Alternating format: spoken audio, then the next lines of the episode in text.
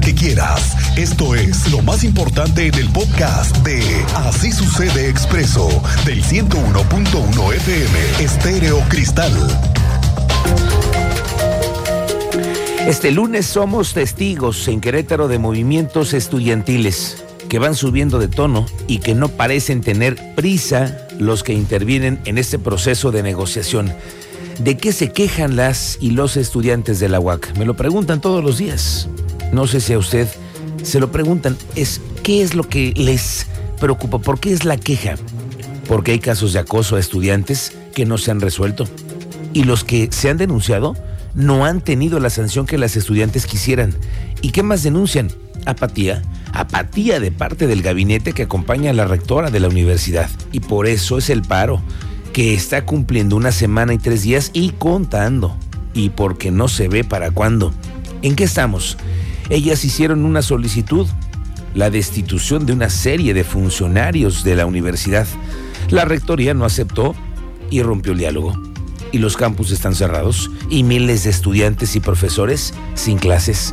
Los laboratorios no funcionan y me pregunto qué está pasando con las áreas estratégicas que hay en la Universidad Autónoma de Querétaro, en trabajos de investigación que llevan años, que necesitan monitoreo constante de sus titulares. Y tengo otras preguntas, pero lo iremos sabiendo un poco más adelante de lo que sucede. Hoy por la mañana nos hicieron la requisición el comité estudiantil para que acudiéramos los reporteros a conocer de parte de ellos sus inquietudes. Esto estuviste ahí, Teniente Mérida. Muy buenas tardes, bienvenido.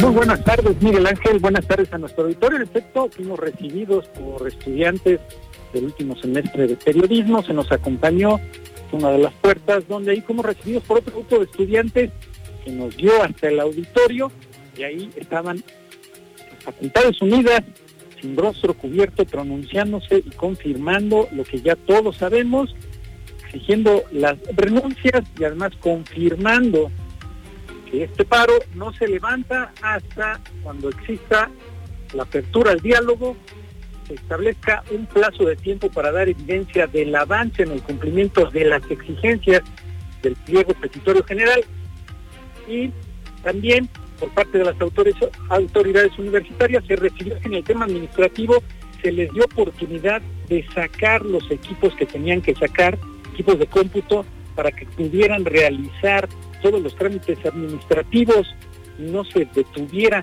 esa parte administrativa. Fueron detalles de lo que nos dieron. Más adelante les platicaremos qué más hubo en esta rueda de prensa bien llevada por las Facultades Unidas aquí en la UAC, Miguel Ángel.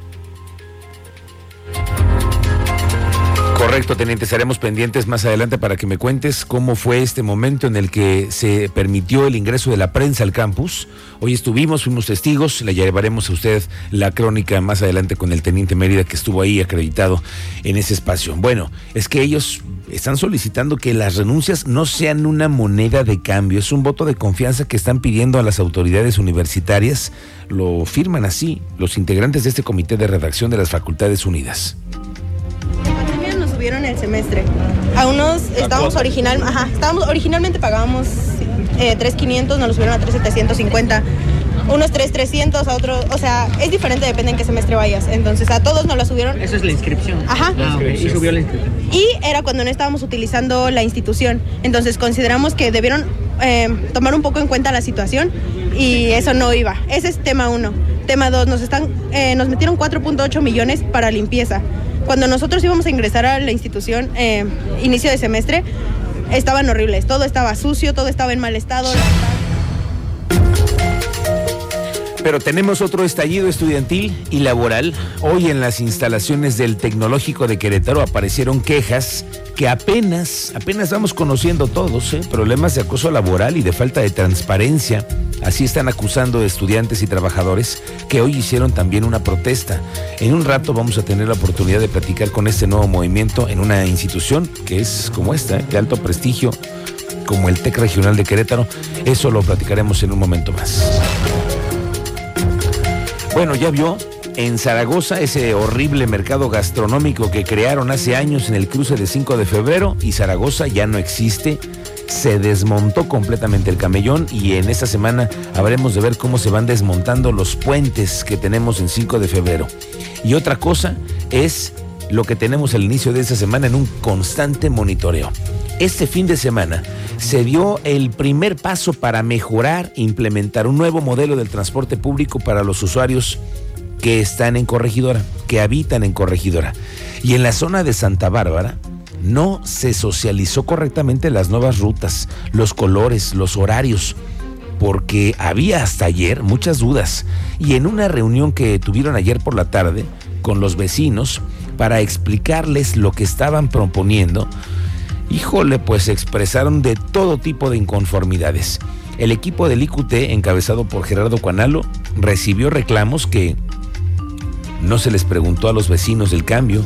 Ellos no están en desacuerdo en que mejore el servicio. No, no, no, si no se trata de eso. Nadie está en desacuerdo en que mejore el servicio. Lo que sí reclaman es que sea mejor la socialización de este tipo de medidas. Escuche parte de lo que se dijo ayer. Consulten primero. Nos consulten antes de, porque ustedes están acostumbrados a imponer, más no a consultar.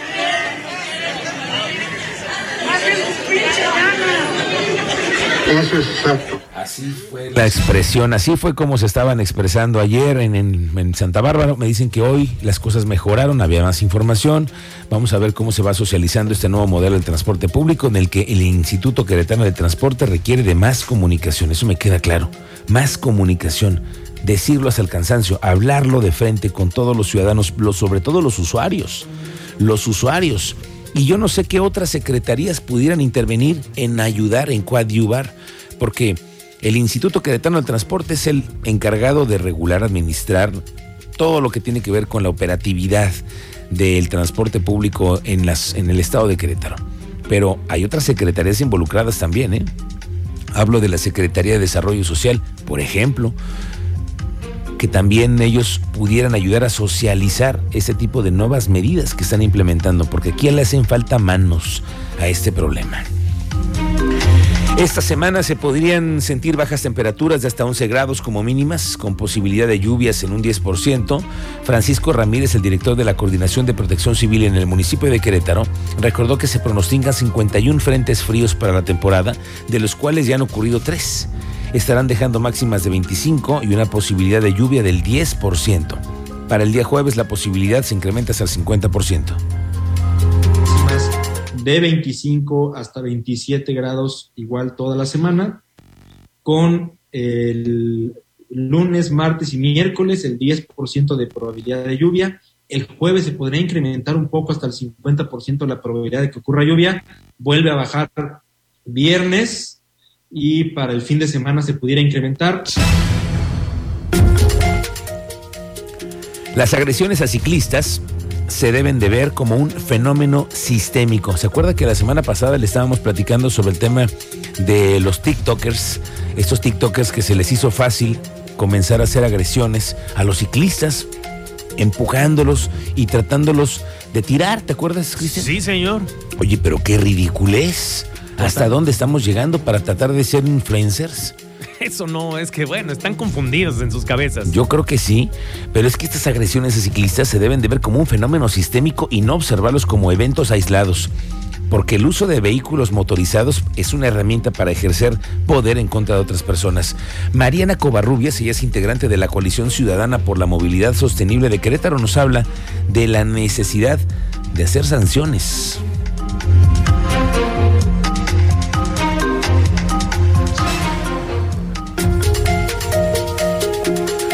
Vamos contigo, Andrea Martínez. Hay nuevos recortes al gobierno de lo que gastan los burócratas todos los días. Tú sabes más, cuéntanos. Muy buenas tardes. ¿Qué tal, Miguel Ángel? Muy buenas tardes y también a toda la audiencia. Pues así es, gobierno del Estado ya puso en marcha el plan de austeridad para ahorrar hasta 23 millones de pesos de manera anual gracias a la disminución de gastos operativos de la administración. Así lo anunció el oficial mayor de gobierno, Mario Ramírez Retolaza. Esto luego, bueno, de que eh, recordemos que el gobernador Mauricio Curi González dio a conocer que se implementaría este plan para hacer frente al recorte de 1.200 millones de pesos de, participaciones federales que sufrió Querétaro y por ende, bueno, pues que no se viera afectada la ejecución de obras y programas. Y bueno, de esta manera Ramírez Retolanza reveló que este programa consiste en el ahorro de energía y en el consumo de combustible en todas las dependencias del Poder Ejecutivo y con lo cual incluso, bueno, pues también se contribuye al cuidado del medio ambiente. Escuchamos al oficial mayor Mario Ramírez de Tolaza. Ya a partir, estamos implementando, falta la parte de lo de energía, como te, comento, pero ya la cuestión del, de gasolina ya se están instalando, ya llevamos alrededor de 350 unidades. Y bueno, como lo escuchábamos, Ramírez Retolaza nos detallaba que para poner en marcha justamente este plan se instalaron alrededor de 350 dispositivos de geolocalización en vehículos oficiales. Esto con el objetivo, bueno, pues de monitorear que los funcionarios públicos no salgan de la zona permitida que tienen los automóviles y bueno, también por ende pues no gasten de más en combustible. El oficial mayor agregó que se tiene eh, pues ya un histórico en cuanto a ahorro de recursos de antes y después de la pandemia y con este nuevo plan de austeridad, bueno, pues se tendrá un impacto mayor. Recalcó que siempre se privilegiarán las políticas del uso racional de todas las herramientas de trabajo del Poder Ejecutivo. Esta fue la información, Miguel Ángel. Gracias, gracias, Andrea Martínez, estamos pendientes.